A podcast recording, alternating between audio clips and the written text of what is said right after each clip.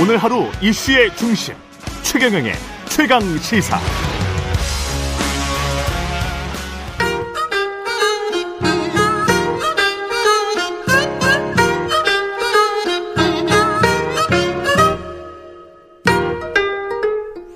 네, 최경영의 최강시사 추석 연휴 특집 추석엔 언박싱이다. 여러분이 좋아하는 뉴스 언박싱 멤버들과 함께 정치, 사회, 뉴스들 중간 결산해 보겠습니다. 민동기 기자 김민아 평론가 나오셨습니다. 안녕하십니까? 안녕하십니까? 예, 최강시사 팬들이 가장 좋아하는 최강 조합 인정하십니까?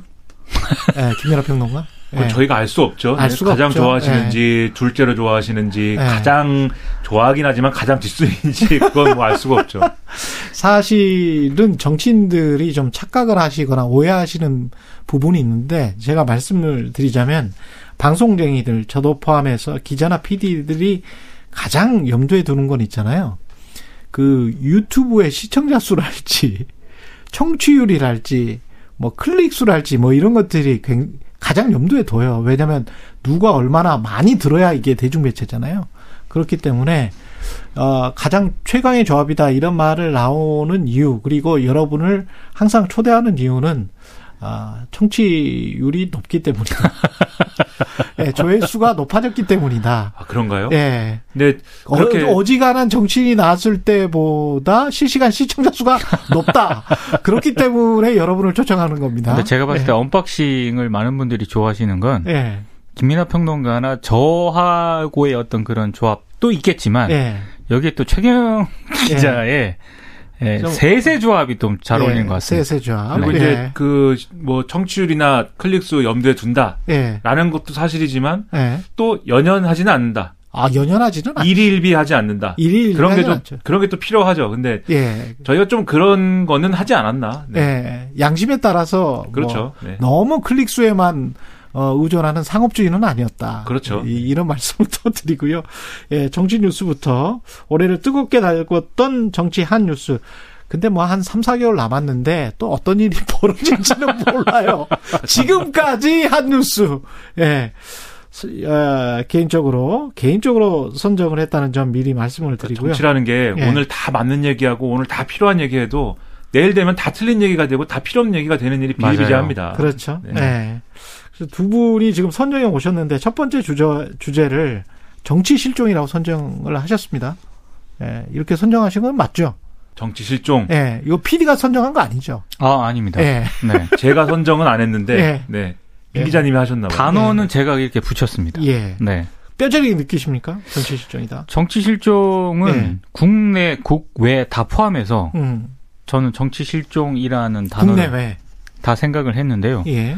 그러니까 왜 국외의 정치 실종이냐? 음, 사실 외교도 국제 정치지 않습니까? 그렇죠. 근데 윤석열 정부 들어서 어떤 외교적인 어떤 우리의 현 주소를 좀 냉정히 좀 뒤돌아 보- 봤을 때 음, 과연 우리 국익에 맞는 어떤 그런 음. 냉정한 외교를 펼쳤느냐?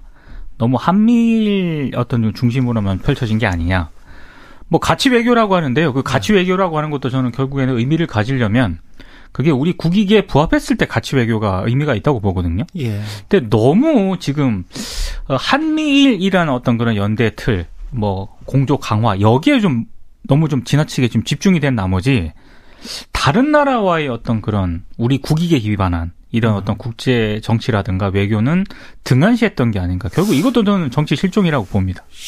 뭐 실종이 정치 실종이 아니고 좀 더 구체적으로 제가 묘사를 한다면 말씀하신 거를 한국 실종, 국가 실종 뭐 이렇게 되겠네. 국익 실종. 아 그거는 이제 좀 예. 그게 우려되는 상황이다 저는. 예. 네. 근데 이제 조금 이제 대외적인 부분을 말씀을 이제 중심을 두고 해주셨는데, 예. 그러니까 내적으로 봐도 이 내적으로도. 나라 내에서의 어떤 정치를 국내 봐도 정치도. 예, 이걸 정치 실종이라고 불러야 될지 뭐 정치에 뭐 예를 들면은 저질화라고 해야 될지 질이 어. 낮아졌다는 측면에서 어. 뭐라고 불러야 될지는 모르겠으나 정치 실종의 이- 이러한 단어를 단어의 뜻을 살려서 보자면 그러니까 우리가 생각하는 정치 실종할 때 정치라는 거는 뭔가 누구의 잘잘못을 따지는 게 아니라 음. 그러니까 어, 뭐 모든 정치 주체들이 여러 가지로 약점도 있고 뭐 자기들이 잘하는 것도 있고 못하는 것도 있고 한데 그런 와중에서도 뭔가를 협상을 해내고 그 협상 결과가 조- 좋은 거든 나쁜 거든 간에 그 협상 결과가 언제나 좋기만 하겠습니까? 나쁜 것도 있겠죠. 근데 뭔가 협상을 해내고 그 협상을 한 바탕 위에서 앞으로 뭘 하자고 하고 그렇게 뭔가 이 한국의 정치 뉴스가 뭔가 진행이 되는 것 같은 진도가 나가는 것 같은 그런 느낌이 있어야 되는데 지금 이제 국내 정치 사정을 보면은 그런 느낌이 아니잖아요. 계속 음. 도돌이표 같고 되풀이되는 것 같고 똑같은 얘기 계속 하는 것 같고 그렇죠. 예. 그런 상황이기 때문에 무한 반복. 그렇죠. 예. 이게 정치 실종이다 이런 얘기가 안 나올 수 없는 거 아니냐 음. 이런 생각은 좀 듭니다. 그러니까 뭐 야당의 법안 단독 추진, 대통령의 거부권. 이거 거의 무한 반복인 것 같아요. 그러니까 사실 이런 상황도 이례적인 건 분명하지 않습니까? 예. 대통령의 당선이 되고 나서 야당 대표를 안 만났잖아요. 안 만나.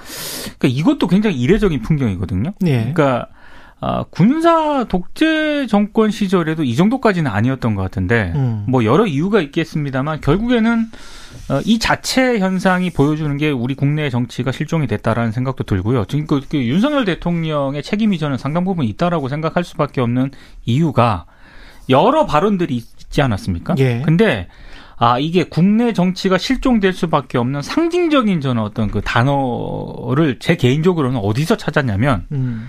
공산 정체주의라는 단어가 등장을 했을 때, 아, 이거는 정치를 회복하기가 쉽지는 않겠다. 왜냐하면 대통령의 인식에 우리 사회의 어떤 그런, 어, 정부라든가 대통령의 생각과 다른 생각을 가지고 있는 어떤 집단이라든가 이런 조직을 공산 전체주의라고 규정을 할 수도 있다는 그런 얘기 아니겠습니까? 공산 전체주의 세력이 다른 사람을 공산주의자나 빨갱이나 또는 극우주의자라고 부르는 경우가 꽤 있죠. 그러니까요. 예. 그 레드 컴플렉스가 우리 사회에 서로 간에 그러는 거예요. 서로 간에 지금. 네, 예. 분명히 있었기 때문에 예. 지금 현직 대통령의 그 입에서 공산 전체주의라는 그런 단어가 딱 등장을 했을 때, 음. 와, 이거 정치를 과연 이게 살리는 게 쉬울까? 굉장히 어렵지 않을까? 이런 생각이 좀. 오바마가 미국 대통령이 흑인 최초로 됐을 때 미국의 백인들이 오바마를 공산주의자 또는 나치 이렇게 두 가지로 불렀거든요.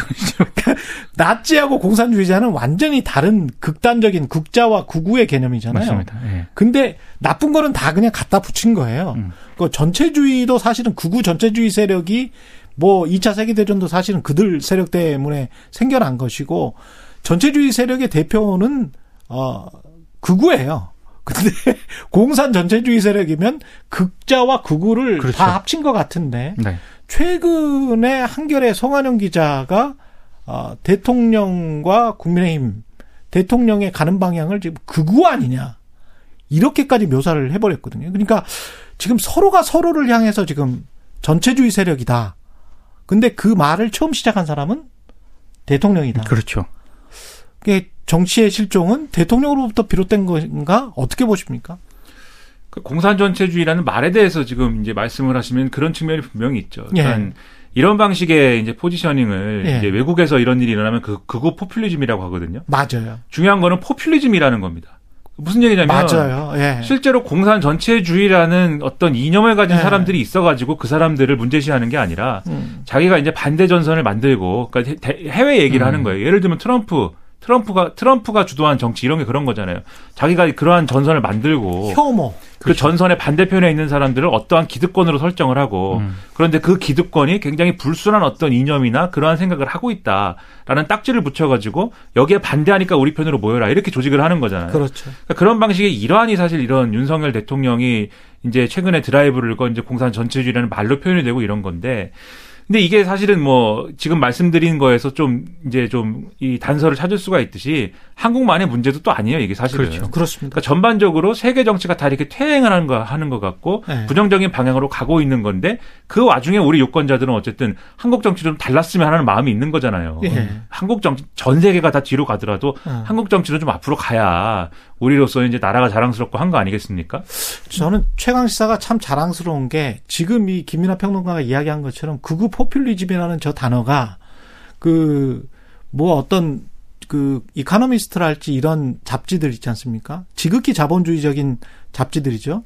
이런 데에서 유럽의 극우 포퓰리즘이 지금 다시 득세를 하고 있다라고 해서 각 나라별로 이렇게 쭉 나오는데 거기에 첫 번째가 이제 외국인 혐오거든요. 음. 혐오가 있고 그 다음에 그거를 과대하게 이용하고 부풀리는 세력들이 팽창하는 그 과정이 나오는데 갑자기 한국이 떠오르는 거예요. 음. 그렇죠. 중국 혐오가 있었거든요. 그렇죠. 예, 중국 혐오가 굉장히 강력하게 일었었고 그게 전반적으로 이렇게 쭉 음.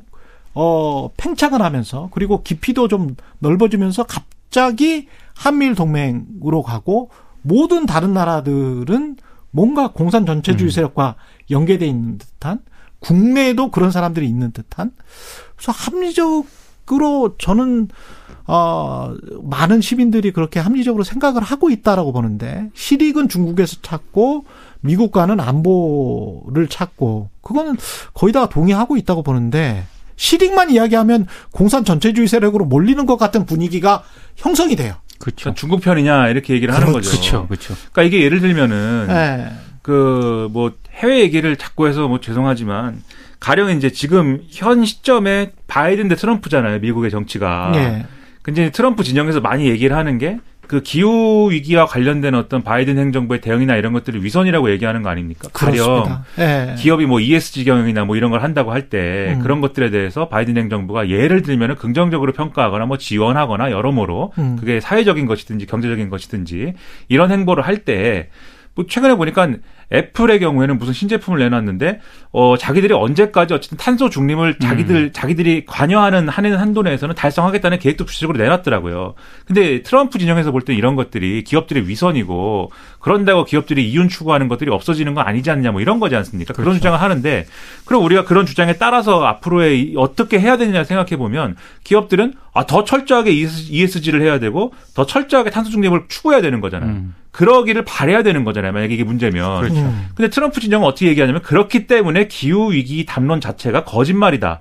기후 위기 담론을 얘기하는 바이든 행정부 거짓말하고 있고 이거를 본인들에게 유리하려고 이용하려고 하는 것이고 그래서 이게 위선의 정치고 거짓말의 정치고 거짓말쟁이들이다 이렇게 가는 거거든요. 음. 나중에 가서는 기후 위기 자체가 이제 그게 사실이 아니다라고 가잖아요. 그럼 애초에 기업이 이 정말 진심을 다해서 ESG 경영을 하는 게 아니다라는 지적은 왜 하냐는 거죠. 마찬가지로 국내에서 공산 전체주의 세력이 문제다라고 하려면 최소한 그럼 우리 정치는 공산 전체주의적인 어떤 그런 부분으로 가서는 안 되고 정말 자유민주주의의 어떤 그러한 충실한 그런 정치를 해야 된다. 우리 정권과 이 여당과 정부가 그것에 앞장서겠다 이렇게 돼야 되잖아요. 그렇죠. 근데 그게 아니라 사실 지금 여당 내에서 집권 세력 내에서 일어나는 일들만 놓고 봐도 자유민주주의랑 별로 관련은 없는 것 같거든요. 오히려 내부에서도 반대파는 쫓아내려고 하고 탄압하려고 하고 또 언론에 대한 태도나 이런 것들을 봐도 너무나 강압적이고 뭔가 이게 언론에 대해서 여러모로 뭐 예를 들면은 최소한의 어떤 언론이 해야 될 일을 하지 않는 거에 대해서 좀 바로잡는다기보다는 정치적으로 불리한 부분에 대해서 혼내주는 거 아니냐 이런 의심을 들게끔 하는 그런 정치를 하고 있기 때문에 공산 전체주의라는 드라이브 자체가 사실 어떤 정치적 의도만으로 되는 거 아니냐는 의심을 살 수 있는 조건이거든요.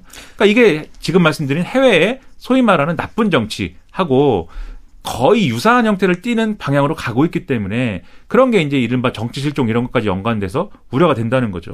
가짜 뉴스를 방심위가 심의하겠다라고 하는 것들 그리고 규정을 가짜 뉴스에 대한 규정을 정부가 무슨 위원회긴 하지만은 정부가 어, 이게 가짜 뉴스야. 대통령이나 집권 여당이 가짜 뉴스야. 이렇게 규정을 하는 게 어, 자유민주주의와 얼마나 크게 대치되는지는 제가 요 예를 하나 드릴게요. 최근에 NPR에서 아프리카에서 언론 탄압을 받는 어떤 나라의 언론인이 이 나라에서는 truth is what government says 이런 이야기를 하더라고요. 정부가 말하는 것만 이 나라에서는 진실이다. 그건 진실이 아니거든요. 그렇죠. 정부가 말하는 거는 보도 자료예요. 그리고 언론이 말하는 거는 언론은 그 보도 자료를 검증해야 될 의무가 있는 겁니다. 그렇죠. 진실 추구를 위해서. 근데 이제 정부가 말하는 거를 받아 쓰- 쓰지 않으면 어 정부 좌익 세력이 돼버린다거나 정부가 말하는 것에 관해서 또는 여당이 말하는 것에 관해서 좀 비판적인 논조를 가지고 있으면 그러면 자유민주주의에서 벗어나는 배제돼야 될 대상이 돼버리면 그것 자체가 자유민주주의가 아니거든요. 정부가 예, 그 가짜 뉴스에 대해서 예, 뭐 미국은 물론이고 다른 나라들도 굉장히 강력하게 제재를 뭐 가하고 있고 음. 대처를 하고 있다라는 점을 강조를 하고 있거든요. 그 자체는 맞죠. 가짜뉴스의 폐해라든가 이런 게 그렇죠. 심각하니까. 예. 근데 가짜 뉴스에 정부가 이렇게 직접적으로 대처하는 그런 나라가 과연 얼마나 되느냐. 어. 그 문제는 전혀 다른 문제고요. 또 하나는 그렇죠. 명예훼손죄가 우리는 형법으로 있으니까. 그렇죠. 또 그 문제하고 별개로 우리는 또 언론사에 대한 압수수색이 다른 나라에 비해서 흔히 말하는 선진국에 비해서 굉장히 많지 않습니까? 근데 미국에서 난리 납니다. 정말 지역 단위의 어떤 언론사에 대해서 압수수색을 했는데 그 사안에 대해서 미국의 권위지가 어떻게 대처를 했는가 정말로 강력하게 비판하는 그런 기사를 냈거든요. 그러니까 이거 우리하고는 너무나 그런 부분은 다른 점이죠. 그러니까 이런 점에서 사실 우리 정치가 상당히 유감스러운 게 이런 게 그러니까 자유민주주의와 관계가 없고 상당한 우리 사회에 위협이 된다는 거 언론에 대한 이런 태도가 그걸 과연 모르겠느냐. 이론적으로 머리가 없어서 모르겠느냐. 머리로 다 알 거예요 정치인들도. 음. 대통령도 알 것이고 다 알 겁니다. 근데 왜 이렇게들 정권만 잡으면 다수파만 되면은 왜 이렇게 언론을 못 잡아먹어서 안달이냐. 이게 저는 의문인 거예요. 예를 들면 뭐 자꾸 한쪽 얘기만 하는 것 같아서 뭐하다고 하시면 전 정권에서 사실은 이제 그 전 정권 말기에 갑자기 그 포털이라든가 그다음에 또 이제 어떤 이른바 우리가 또 이, 이 얘기한 가짜 뉴스라든가 이런 거를 뭔가 그 제가 볼 때는 전공법이 아닌 방식으로 다루기 위한 어떤 그러한 어떤 시도들이 있었잖아요. 민주당이 그랬죠. 다수 입장에서 최강 시사에서도 다뤘었어요. 그렇습니다. 예. 그때도 저희는 그 잘못된 것이다라고 비판을 했지 않습니까? 그랬죠. 그러니까 그런 시도를 아, 뻔히 알면서 또 해. 예, 하고 그래서 자기들이 야당이 되면 또 언론 자유를 지키자고 하면서 언론 자유를 훼손하는 정권을 막 비판을 하고 반대를 하고 그걸 자리를 바꿔가면서 막 얘기를 한단 말이에요. 그 민주당이 그런 법안을 추진할 때 국민의힘 뭐라고 그랬냐면 언론 자유를 지키기 위해서 뭐- 뭐라도 하겠다라는 입장 이었어요. 음. 근데 지금은 완전히 또 반대 입장 아닙니까? 그러니까는 그런 일들을 하는 집단이 된 거에 대해서 일말에 지금 어떤 이게 우리가 잘하고 있는 걸까? 이게 잘못된 거 아닐까라는 그러한 반성이라든가 통찰을 안 하는 것 같아요. 그러면 정치인들의 주장을 국민들이 믿을 수가 있을까요? 믿지 못하니까 정치인들의 주장을 믿지 못하니까 정치인들은 그냥 그렇게 무책임한 주장을 계속하고 그러니까 정치 실종이 되고 정치를 또 못 믿는 어떤 정치 불신이 커지고 이렇게 되니까 악순환이 되는 거잖아요. 이렇게 안 했으면 좋겠는데 계속 이렇게 합니다. 그러니까는 예. 화가 나죠 평론가가. 그렇습니다. 예. 그 언론이 언론의 역할을 제대로 못한 경우도 꽤 있죠. 그리고 최강 시사도 어 가끔 실수를 하는 경우가 있는데 그런 경우는 그 잘못을 바로 시정을 하고 사과를 해야 맞는 거예요. 그거는 맞습니다. 그러나 언론이 어떤 어 언론의 행위 때문에 정치적인 결과가 어떻게 나올 것이야 라는 전제를 가지고 이거 잘못된 미디어 효과 이론이거든요. 잘못 배우신 분들인데, 예, 그런 영향도 별로 없지만, 언론 때문에 정치적 결과가 어떻게 나올 것이니까 언론을 어떻게 손봐야 돼. 그러면, 아까 우리가 말한 공산 전체주의 세력이 되는 겁니다. 그렇죠. 예. 그러면 사실- 큰일 나게 되는 겁니다. 사실 예. 그 정치가 살아나려면은요. 기본적으로 생각이 다른 사람들하고 소통하고 대화를 해야 되잖아요. 그리고 뭔가 설득을 해야 되는 거고. 그렇죠. 근데 윤석열 정부 들어서 많이 실종된 것 중에 하나가 야당과의 어떤 대화도 많이 사라졌고요. 음. 그리고 언론과의 소통도 처음에는 뭐 도어 스태핑이다 해가지고 하지 않았습니까? 그렇죠. 지금 안 하지 않습니까? 어. 그리고 비판적인 언론에 대해서는 뭐 압수수색 같은 거 물론 어뭐 뭐 뉴스타파라든가 일, 일부 네. 실수가 있긴 했습니다만 언론이 완벽하지 않거든요. 더더군다나 이제 오보에 대해서는 또 사과한 측면도 있고 음. 그런데도 불구하고 이렇게 언론에 대해서 굉장히 강경한 대응을 하고 있지 않습니까? 대통령이 도어 스태핑이라고 하는 그러니까 출근길 기자회견을 출근길 약식 회견을 중단하는 과정에 대해서 이게 모범적이었다라고 생각하기가 굉장히 어려운데 음. 근데 그런 대통령이 그런 태도를 보이니까 다 따라하는 것 같아요. 장관 후보자들도 그렇고 무슨 이 비판 기사라든가 검증 기사 나오면은 가짜 뉴스라고 무조건 하고 이 어떤 성실하게 해명도 안 하면서 가짜 뉴스라고 해버리고 기자들하고 질의응답을 안 하겠다고 주- 벌- 벌써 주장하고 그러니까 전반적인 정부 분위기가 그렇게 되면은 그렇죠. 안 되지 않습니까? 그래서 네. 이런 것들을 앞 지금 말씀하셨듯이 언론이 언론이 주장하는 게 보도하는 게 다 진실일 수는 없습니다. 진실까지 가는 과정의 노력의 일환일 수는 있어도 그런데 그게 정말 처음부터 끝까지 악의로 점철되지 않았다면 그런 식으로 반응하는 것이 굉장히 부적절하고 민주주의의 위협이다라는 걸 아셨으면 좋겠고 그다음에 이제 정부가 그렇게 하면 사실 저는 이제 야당에 대한 불만도 좀 있어요. 그런 야당에 대한 불만이라는 건 어떤 거냐면 예를 들면은 그 옛날에 이제 그, 어, 트럼프 바이든 그 대선 할 때, 음. 그때 이제 미셸 오바마 여사가 그런 얘기 하잖아요. 저쪽이 이렇게 저재스럽게 가, 가더라도 우리는 좀 고급스럽게 가자 이런 얘기를 하잖아요. 물론 네. 그 얘기에서 뭐 선거를 이기진 않았습니다. 음. 선거를 지긴 했는데 근데 그런 전략이 저는 필요하다고 보거든요. 음. 그렇기 때문에 야당도 지금 야당이 하는 걸 보면은 이게 대통령이 무조건 거부하고 안 하고 이제 대화도 안 하고 협치의 의지가 없다 보니까 야당도 머릿수로 해결하려고 하는 힘으로 해결하려고 하는 이런 모습들로 몰리게 됩니다. 근데 이제 몰리게 됐다고 해서 글로 쭉 가는 것도 제가 볼 때는 안 좋은 것 같고 표 결국은 민주주의라는 건 표결로 하는 것이지만 음. 그 표결에 동반돼야 되는 노력이 뭐냐면 국민을 설득하려고 하고 국민을 뭔가 국민에게 자신들의 행위를 이럴 수밖에 없었다라는 거를 진정성 있게 전달해야 되고 이렇게 해야만 우리가 뭔가 우리 정치를 할 수 있다라는 것들을 전달해야 되는 것이거든요. 근데 예. 그런 노력은 사실 별로 없고 야당이 그런 그런 것보다는 아예 국회라는 어떤 이런 이제 결정을 해야 되는 어떤 이 공간 내에서 우리가 절차적으로 이렇게 저렇게 어, 표 계산해가지고 이런 방식으로 패스트 트랙 태우고 이런 방식으로 예를 들면 의결하면 되는 일인데 뭐 이렇게 절차대로 하면 되지 않느냐 우리가 의석수가 많으니까 음. 요것만 가지고 이 국민들을 설득할 수는 없는 거 아니냐. 예. 그래서 거기에 동반되는 어떤 노력들을 해주면 해줄 수 해줄 수가 있어야 되는데 그런 것들이 없는 거에 대해서는 저는 그거에 대해서는 야당의 정치가 좀 더 살아나야 된다. 예. 그게 여당과 정권을 향한 정치 뿐만이 아니라 야당도 국민을 향한 정치를 해야 되지 않습니까? 음. 그런 노력들을 해줬으면 좋겠다라는 생각을 그러니까 많이 저기에 했습니다. 한 마디만 더 첨언을 하면은요. 예. 그러니까 대통령과 집권 여당의 책임이 가장 크고 지금 김민하 평론가가 얘기한 야당의 책임도 있는데 저는 한국에서 지금 정치가 실종되는 가장 큰 이유 중에 하나가 정치의 사법화 음. 그리고 법조의 정치화라고 생각을 하거든요. 예.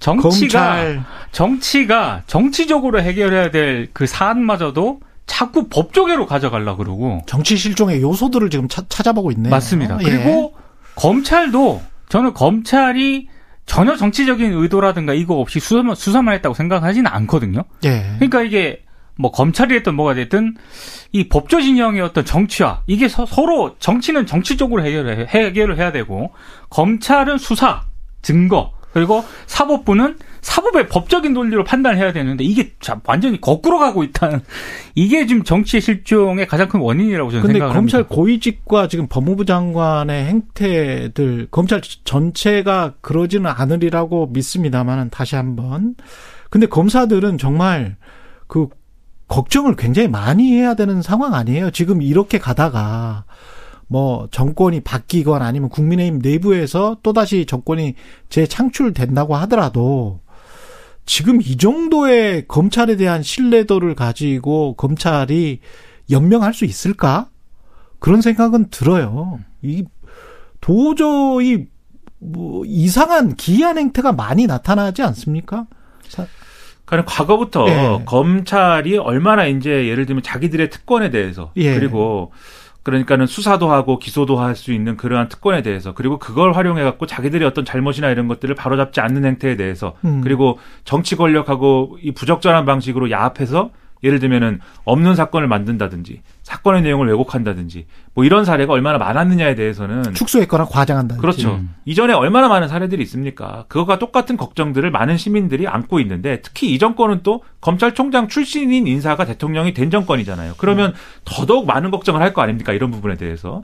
근데 검찰이 됐든 검- 똑같이 또 검사 출신의 법무부 장관이 됐든 이런 의뢰를 불식시킬 수 있는 행보를 해야 돼요. 제 얘기는 음. 예를 들면 수사를 하지 마라 이런 얘기가 아닙니다. 음. 수사를 해야 되는 거는 정확히 하되 그렇죠. 그러한 수사의 의도라든가 이러한 어떤 본질적인 부분을 정치적으로 왜곡하는 것 같은데라는 느낌이 안 들게 해야 되는 거죠. 무슨 얘기냐면 예를 들면 한동훈 법무부 장관의 경우에 자꾸 국회 와가지고 국회의원하고 싸우려고 들잖아요.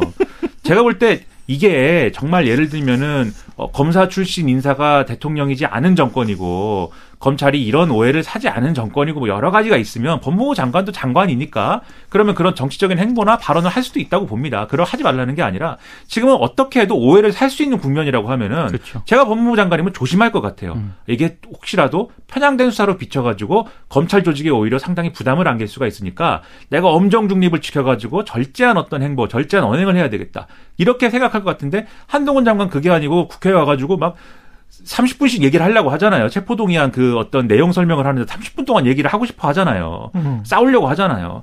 그러니까 그런 모습을 자제해야 될 것 같은 그런 이제 생각이 드는데 개의치 않는 것 같고 그래서 저는 지금까지 쭉 말씀드린 이런 것들을 한마디로 제 방식으로 표현하면 일종의 진검승부주의예요. 이게 뭐든지 뭐냐면은 정치적으로 완충제들을 둬가지고 국민들에게 좀 안 좋은 모습 노출하지 않고 이 물밑에서는 막 이렇게 싸우고 하더라도 국민들에게 보여주는 모습은 좀 아름다운 모습 보여주면서 명분과 그 다음에 어떤 노선과 이런 걸로 싸우자. 음. 이렇게 해야 되는데 그게 아니고 그런 건 다 필요 없고 그런 건 다 거짓말이고 그런 건 다 어차피 국민들도 위선인 거 아니까 진검승부하자 칼 들고 음. 그게 정치의 사법화라든지 법조의 사법화라든지 다 마찬가지인 거고요. 검찰이 검찰이 우리 정치 권력하고 완전히 독립돼 가지고 우리가 엄정한 수사한다고 어차피 안 믿잖아.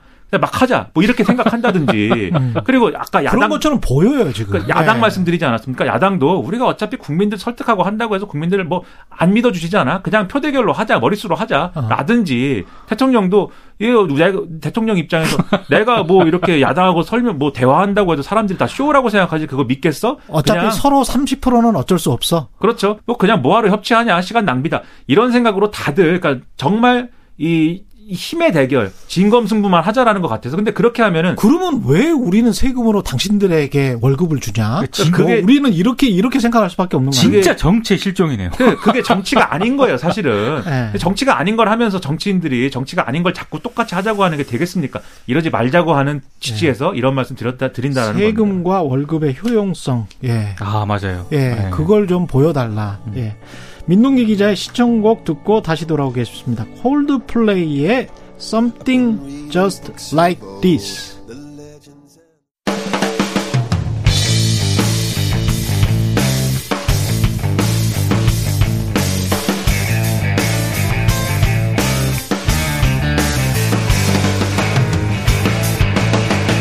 최경영의 최강 시사. 네, 최경영의 최강 시사 추석 연휴 특집 추석엔 언박싱이다. 3부 이어가겠습니다. 민동기 기자 김민하 평론가 함께하고 있습니다. 예, 앞서 정치 뉴스들 정치 실종에 관해서 이야기를 해봤고요. 사회 분야 중간 결산 해보겠습니다. 교권 실종, 교권 실종도 있었습니다. 예. 그러니까 교권 침해, 교권 실종, 뭐 언론들이 여러 단어를 통해서 이제 불렀는데 사실은 좀 예견이 됐던 측면이 좀 많았다라고 생각을 합니다. 왜냐하면 그 간간히 이런 뉴스들은 굉장히 많았습니다. 그랬죠. 네. 이를테면 뭐 어, 유력 정치권 인사들의 자녀가 음. 뭐 어떤 개입, 개입이 된 이런 학폭 사건 이런 게 나왔을 때 그게 결국에는 뭐 고위직들 학교의 어떤 고위직을 통해서 이게 무마하거나 이런 게 계속 있어 왔잖아요. 결국에 그게는 저는 교권 침해라고 생각을 하거든요. 근데 이런 것들이 가만 생각을 해보면 최근에 막 등장한 게 아니라 이미 오래 전부터 저는 등장을 해왔다라고 생각을 해요. 그러니까 이게 누적이 되면서 이제는 이제 교사들이 더 이상 못 참겠다. 뭐 이런 이제 상황까지 직면했다고 보고 반대로 그러면 그 고위직들만 그런 것이냐. 지금 나오는 여러 가지 그 뉴스라든가 사례들을 보면은 정말 그 일반 학부모들 있지 않습니까? 그렇죠. 네. 그 학부모들도 이 흔히 말해서 선생님이라든가 교사에 대한 어떤 권리라든가 이런 거를 너무 가볍게 본 게 아닌가. 자신들의 어떤 그 자녀들의 어떤 그런 뭐 인권이라든가 네. 이런 것만 지나치게 생각한 나머지 근데 그게 진정한 인권이라는 것인가에 대해서도 정말 다르게 한번 논대로 그럼요. 토론도 해봐야 되는 사안이고요. 결국에는 네. 이런 여러 가지 사안들이 복잡하게 얽히면서 전 지금의 사태가 좀 왔다고 생각을 합니다. 아주 극히 일부라고 보고 있습니다만 우리가 이 인권과 관련해서 좀 잘 크게 저 잘못 생각하고 있는 게 제가 어한 20년 전인 것 같아요. 미국 항공사인데 미국 항공사 줄을 미국에서 쓰고 있는데 어 갑자기 정식 시간이 돼가지고 다 빠져나가는 거예요. 그 그, 그 라인에 있는 사람들 있잖아요. 그, 그 승객들이 기다리고 있는데 승객들이 기다리고 있는데 그 항공사의 그, 그 뭐라고 그러죠? 그 그라운드에서 일하시는 분들입니다. 그러니까 판매 담당하시는 분들이죠. 그래서 뭐 체크인이랄지 뭐 이런 것들을 과거에는 다 해주셨잖아요. 예. 그거 하는 사람들이 밥 먹으러 다 가는 거야. 그러니까 한 30분 정도가 아무도 없어. 근데 그 자리를 메울 사람도 없는 거예요. 그 항공사 같은 경우는 뭐 아마 부족했나 보죠. 근데 아무도 complain을 안 하잖아. 아무도 불만을 제기 안 하잖아. 그들의 식사 시간이다. 네, 그들의 식사 시간이다. 잘 먹고 와. 샌드위치 먹을래? 뭐 이렇게 웃으면서 물어보더라고요. 거기에 저는 굉장히 충격을 받았거든. 아, 이 사람들은 그 30분이건 뭐 1시간이 자기가 굉장히 불편한 상황인데도 불구하고 여유롭구나. 이게 사람을 존중하는 거구나. 심지어는 항공권을 사가지고 거기서 기다리고 있는데도 그러는 거예요. 음. 근데 선생님들한테까지 교사들에게까지 내가 뭘 샀기 때문에 내가 자녀 교육을 맡겼고 당신은 나한테 서비스를 해주는 사람이기 때문에 내가 함부로 할 수 있어 이런 생각을 한국인의 꽤 상당수가 하고 있는 것 아닌가? 이러면 이러면 돌아오는데 부메랑으로. 그러니까 예. 한 말씀만 더 덧붙이면 사실 한국의 교육의 중심은 대학 가는 거 아니겠습니까? 그렇죠. 근데 대학에 가 진학하기 위한 여러 가지 그런 것들은 다 사교육 중심으로 진행이 되- 되잖아요. 근데 사교육으로 이제 비용을 지불해서 해결을 하면 되는 것이고 공교육에 있는 한마디로 예. 교사들은 그 대학 진학을 위해서 걸림돌이 될 만한 자기의 자녀들에게 그런 어떤 걸 안 해줬으면 좋겠다라는 생각에 밑바탕에 깔려 있기 때문에 저는 이런 교권 침해가 가능하다고 생각하거든요. 그러네. 핵심적인 거는. 그리고 이제 어. 말씀하신 내용들 다 이제 뭐 좋은 말씀드리고 또 이 교권 침해와 관련돼서는 평소에 많은 말씀 드렸는데 오늘 왠지 이제 평소에 안 한 얘기 좀 하게 되는데 네. 저는 그런 생각을 했습니다. 사회적 신뢰의 문제나 이런 것들이 상당히 크다. 그러니까 이 교권 침해 문제는 대한민국의 모든 문제가 다 엮여 있는 문제라고 저는 생각을 음. 맞아요. 하는데 사회적 신뢰에 대한 문제를 왜 말씀드리냐면 지금 말씀하신 것처럼 뭐 줄 서고 있는 줄 서고 기다리는데 뭐 다른 이제 공항 노동자들이 가서 점심을 먹으러 갔다에 대해서 다들 아 일을 하려면 당연히 점심을 먹어야 되고 그렇죠. 점심을 먹고 와서 일을 하겠지 이 생각을 하니까 그게 가능한 거잖아요. 그렇죠. 예를 들어서 그렇게 생각하지 않고 아 이 사람들은 이미 밥을 먹었는데 점심 먹으러 가는 게 아니고 놀러 가는 거다 이렇게 생각을 하면 그래서 화가 나는 거지 않습니까? 그렇게 생- 그렇게 생각하고 의심하면 예. 자, 좀 극단적으로 말씀드렸는데 음. 우리 사회는 학부모들이 당연히 이제 아까 말씀하신 이제 특권층이라든가 이런 문제로부터 시작하는 것이긴 하지만 일반적인 경우에 음. 우리 학부모들의 경우에 우리 아이의 편은 나밖에 없다 이 생각을 많이 하시는 것 같아요. 음. 그러니까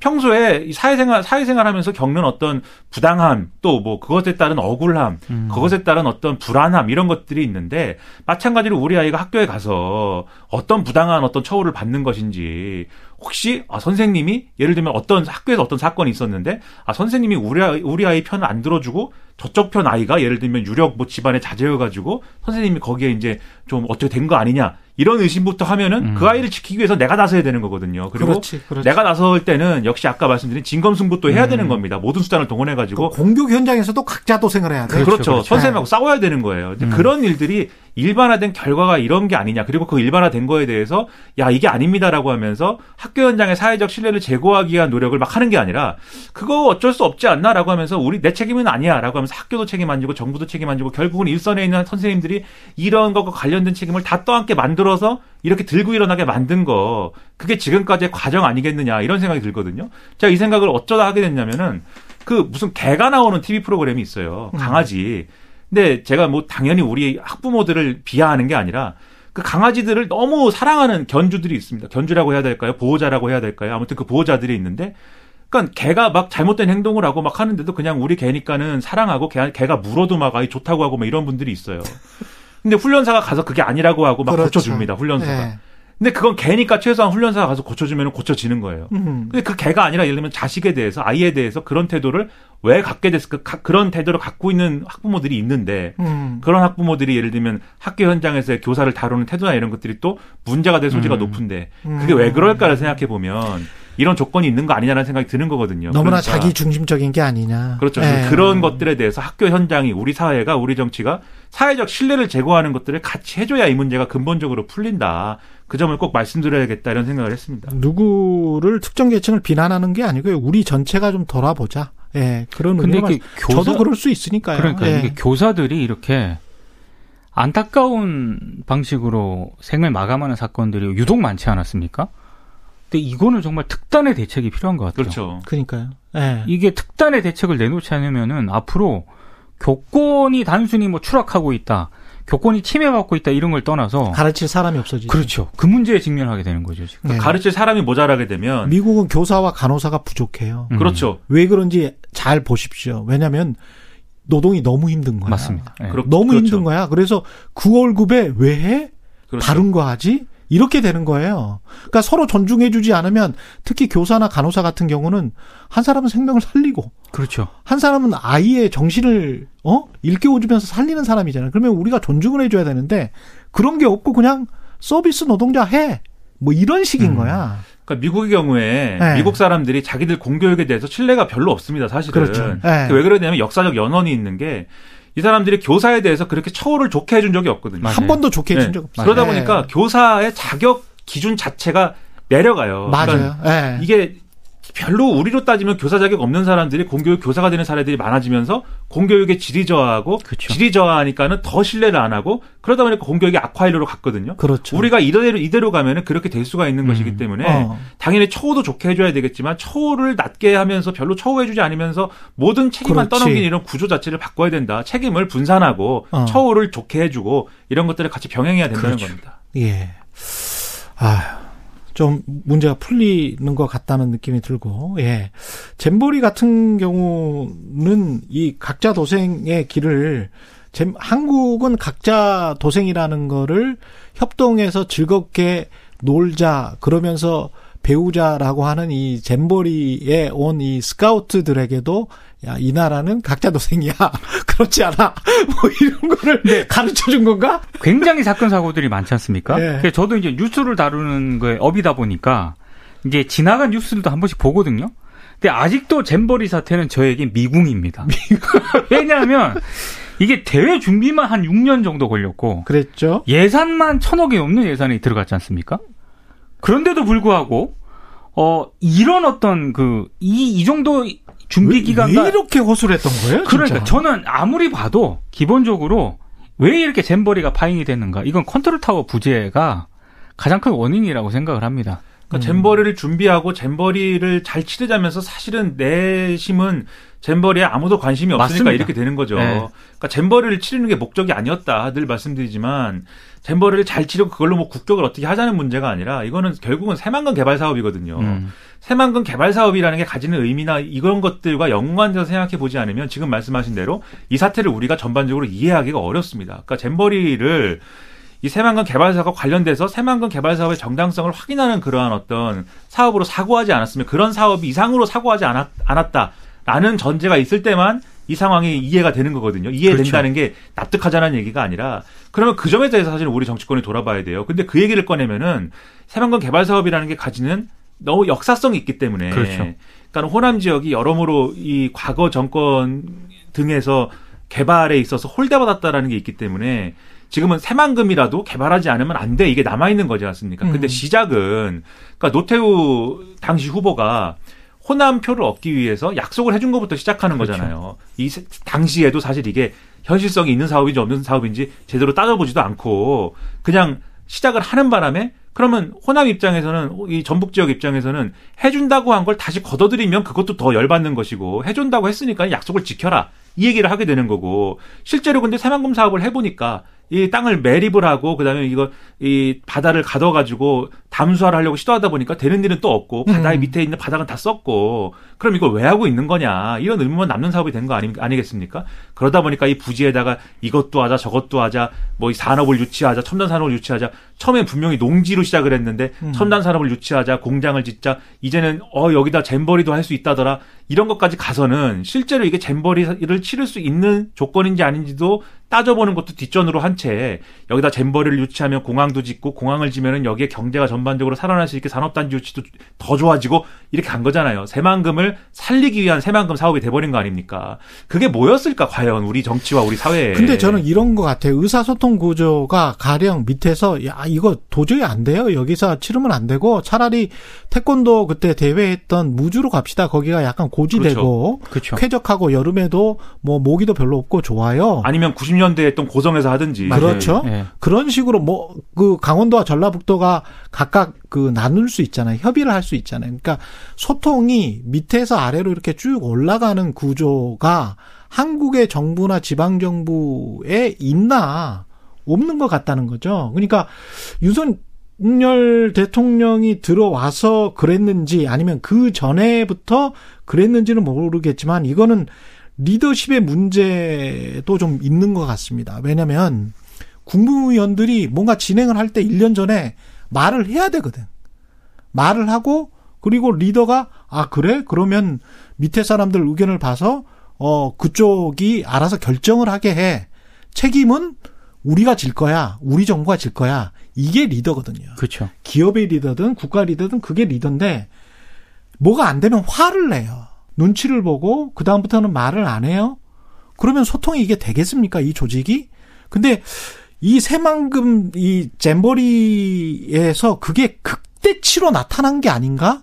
1년 동안 뭐 했지? 그러니까 저도 그 예. 생각에 동의를 하는 게요. 예. 아까 김민하 평론가가 잼버리 사태가 왜 이렇게 됐느냐를 하려면은 사실 예. 솔직히 새만금까지 가야 되는 건 맞습니다만 예. 그거는 이제 종합적으로 우리가 그렇죠. 평가할 때 그런 거고 역사적으로는 분명 그 지점도 있죠. 잼버리 예. 공동위원장 다섯 명이 있었습니다. 그렇죠. 근데 그세 명이 예. 누구였냐면 김현숙 여성가족부 장관, 어. 이상민 행정안전부 장관, 그리고 박병균 문체부 장관입니다. 그리고 전북도는 각 지자체는 제가 최강시사 하다면서 보니까 중앙정부의 눈치를 왜 또 보냐면 예산 때문에 그렇죠. 맨날 또 예산 때문에 뭐 별다른 이야기 어, 어, 뭐 뭔가 뭐 지적을 한다거나 비판을 한다거나 아니면 좀 바꿔주세요 하면 그 다음부터는 예산 삭감 할까봐 별 말을 못해. 맞습니다. 야당 쪽 지자체장도 별 말을 못하는 거야. 그러니까 이 구조면 그러면 소통이 안 된다는 거지 이런 구조에서는. 더 좀 뭐라고 할까요? 우픈 거는 예. 대통령이 전폭적으로 지원한다 그랬거든요. 음. 그러면 이 공동위원장 다섯 명 중에 세 명이 중앙부처의 장관입니다.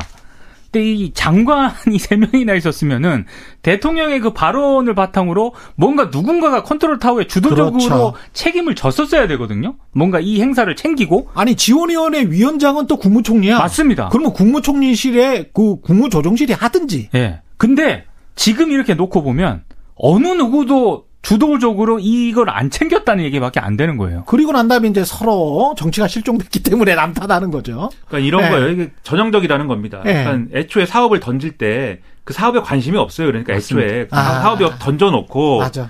근데 던져놨기 때문에 걷어들일 수가 없어요. 음. 그게 새만금이든 잼버리든 간에 하자고 했기 때문에 그냥 했기 이벤트로 때문에 보는 거야. 이벤트로. 그렇죠. 하기로 예. 했기 때문에 걷어들일 수는 또 없고 걷어들이면 안- 한 하자고 한 거 안 한다고 하면 난리가 날거 그렇죠. 아닙니까? 그렇죠. 리고 거기 또 자리들이 있기 때문에 자리들은 다 꿰차고 앉아서 확인도 안 해보고 어쨌든 잘 되고 있다고 막 얘기를 합니다. 그러다가 네. 결론적으로 잘 안 되잖아요. 그렇죠. 그러면은 최고 지도자 대통령이 칼을 빼듭니다. 칼을 빼들고 뭔가 수습을 하자라고 합니다. 그 그때부터 한국의 어떤 특기가 막 발휘가 됩니다. 임기응변하고 융통성을 발휘하는데 그 방법이 위에서부터 내려 찍는 거예요. 그래서 빨리빨리. 다 동원하고 음. 그게 공무원이든 또는 뭐 가수든 누구든 간에 다 동원해 가지고 어떻게든 이것을 결과적으로 임기응변의 방식으로 말이 되게 어쨌든 바꿔놓고 안 되면 군까지 동원해서. 그렇죠. 네. 거기에 대해서는 언론들이 야 그래도 우리 이번에 잘했어. 이제부터 이 잘 안 되게 한 녀석들을 찾자. 이런 얘기를 시작해서는 거기서는 이제 지금 아까 말씀드린 정치의 실종 국면에서 서로 탓하고 그래서 제가 볼 때 이런 거 서로 탓할 문제가 아니거든요. 우리의 우리가 갖고 있는 고질적 문제거든요.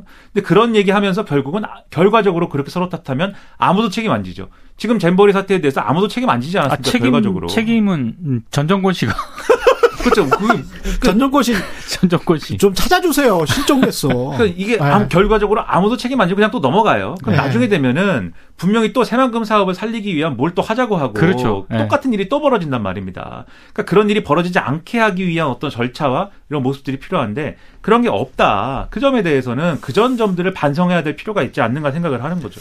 외신들에서 굉장히 안 좋게 썼기 때문에 BBC에서 또 그렇고 미국에서도 그렇고 별로 안 좋게 썼기 때문에 이게 부산 엑스포까지 영향을 미칠 수 있다 그런 우려도 있지만 부산 엑스포 같은 경우는 근본적으로 사우디아라비아가 지금 미국이 어떤 스탠스를 취하느냐가 굉장히 중요한 것 같은데 예. 미국이 한국이랑 그렇게 최우방이라고 우리 단물은 다 빨아먹은 것 같은데 우리 입장에서는 근데 나는 이거는 부산 엑스포 정도는 야 당신들 해라라고 우리가 도와줄게 이렇게 공개 선언을 바이든이 해야 되는 거 아니에요? 저도 비슷한 생각인데요. 사실 네. 일본도요. 네, 우리가 이렇게 많은 걸 양보를 하지 않았습니까? 그렇죠. 그러면 벌써 일찌감치 엑스포 부산 유치를 지지한다 이렇게 했었어요. 그렇지. 이것도 굉장히 뜸들이다가 지금 거의 막판에 와서 한 거거든요. 근데 미국은 아직까지도 이 문제에 대해서는 아무런 언급이 없습니다. 이게 공개 지지 선언을 지금 프랑스 마크롱 같은 경우는 사우디아라비아를 1차에 지지 선언하겠다라고 해서 유럽이 난리가 난 거잖아요. 그렇죠. 그럼 미국이 어떤 스탠스를 취하느냐가 굉장히 중요해. 근데 미국이 말이 없어. 근데 우리 대통령은 다른 정상 조- 아, 조그마한 나라들 40개국 물론 그 사람들도 표가 있기 때문에 그렇죠. 그러나 미국이 이야기를 안 하는 거는 이게 어떤 기조지 다른 나라도 그걸 다 보고 있다는 거거든요. 그러니까 미국 미국 입장에서는 사우디 사우디가 중요하다지 않습니까? 그러니까 사우디가 사실 굉장히 중요해져 버렸어요 지금 네, 또. 바이든 대통령 네. 입장에서는 사우디에 서운한 것도 있어요. 지난번에 망신을 한번 당했기 때문에 그렇지. 사우디가 잘해주지 않았기 때문에 그 아. 카시쿠지 문제 그 사우디 언론인이 부당하게 어쨌든 살해된 거에 대해서 네. 미국이 굉장히 문제 삼고 한 국면이 있었기 그렇죠. 때문에 사우디의 빈살만이라고 하는 어. 그 사람이 네. 어쨌든 이 빈정상하게 대한 거지. 그 그렇죠, 사람만이 그렇죠. 빈정상하게 그렇죠. 대한 거예요. 그래서 그 정도 됐으면 네. 사실 미국이 아, 사우디랑 이제 얘기 안 해야겠다라고 생각할 법도 하, 지 않을까? 우리는 이렇게 생각하지만 사우디라는 나라가 어떤 나라입니까? 어쨌든 중동에서는 중동 정치의 하나의 큰 축을 담당해야 되는 입장이고 그렇죠. 거기다가 자원이 있지 않습니까? 최대 산유국입니다. 그렇죠. 미국을 거기다가- 제외한. 그렇죠. 거기다 그 산유국들의 입장이나 이런 것들을 거기서 정리하는 역할을 하잖아요. 그러니까 아. 함부로 못 대하고 이거 특히 이제 이 부산 엑스포 관련된 이런 문제에 대해서는 미국이 마냥 여기를 적대하기 어려운 거거든요. 뒤집어 얘기하면은 미국도 자기 국익 논리에 충실히 따라가고 있는 거예요, 그렇죠. 사실은.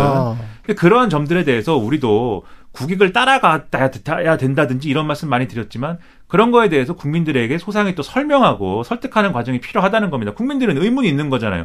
어, 분명히 자유민주주의 같은 친구라고 그래가지고 미국하고 많이 가까워졌는데 그렇지. 미국은 왜 이거에 대해서 이렇게 등한시합니까? 윤석, 윤석열 대통령이 네. 유엔총회 가서 엑스포 유치 홍보하고 이런 거는 평가할 만한 대목이긴 분명합니다만 그렇죠. 이 표심에 영향을 미치는 강력한 두 나라는 미국하고 중국이거든요. 미국과 중국이지. 이 두 나라의 외교를 사실 잘해야 되는데 근데 중국이 또 실종이 됐단 말이에요. 맞습니다. 중국은 예. 어떻게 할 거야? 그렇죠. 중국도 이제 예를 들면 미국과의 미국과의 관계도 있지만 모든 거를 미국과의 관, 관계로만 얘기할 거냐. 예. 거기도 예를 들면 1대1로나 뭐 이런 거 하지 그렇죠. 않습니까? 예. 그래서 관련돼 있는 우리가 잘 모르는 예를 들면 중동이랄지 아프리카랄지 이런 것들 국가들하고 많은 좋은 관계를 맺고 싶어 하잖아요. 좋은 관계를 이미 맺은 국가들도 그렇죠. 많습니다. 그렇죠. 예. 그런 것들에 대한 비판의 소지도 있지만 돈으로 뭐 사겠다는 거냐 이런 것도 있지만 거기도 나름대로 생각할 게 많단 말입니다. 음, 근데 중요한 거는 저는 그래서 우리의 시도가 잘 될 수도 있고 안 될 수도 있는데 음. 그 과정에 대해서 그렇죠. 정부가 제대로 설명해 줄 의무가 있다는 거예요. 그래야 국민들도 이러저러한 조건들 때문에 안 됐구나라고 생각을 하는 거지. 지금처럼 다 미국하고 좋게 지내면 모든 게 잘 될 것처럼 하다가 나중에 만약에 이런 것에서 안 되면 잘 안 되면 제가 부산 엑스포만 갖고 얘기 얘기 드리는 게 아닙니다. 그건 잘 될 수도 있는데 그렇죠. 많은 사안에서 미국하고 우리가 건진 게 없다, 건진 게 없지 않을까 이런 생각을 하게 되면 지금까지 뭘 건졌죠? 그렇죠. 그 근데 이, 지금까지 얘기 건진 건 뭐지? 이런 얘기를 하면 설명을 해주는 게 아니라 막 네. 혼내려고 하거든요. 그 그러니까 아, 그러지 컨설팅 말고 그룹, 컨설팅 그룹.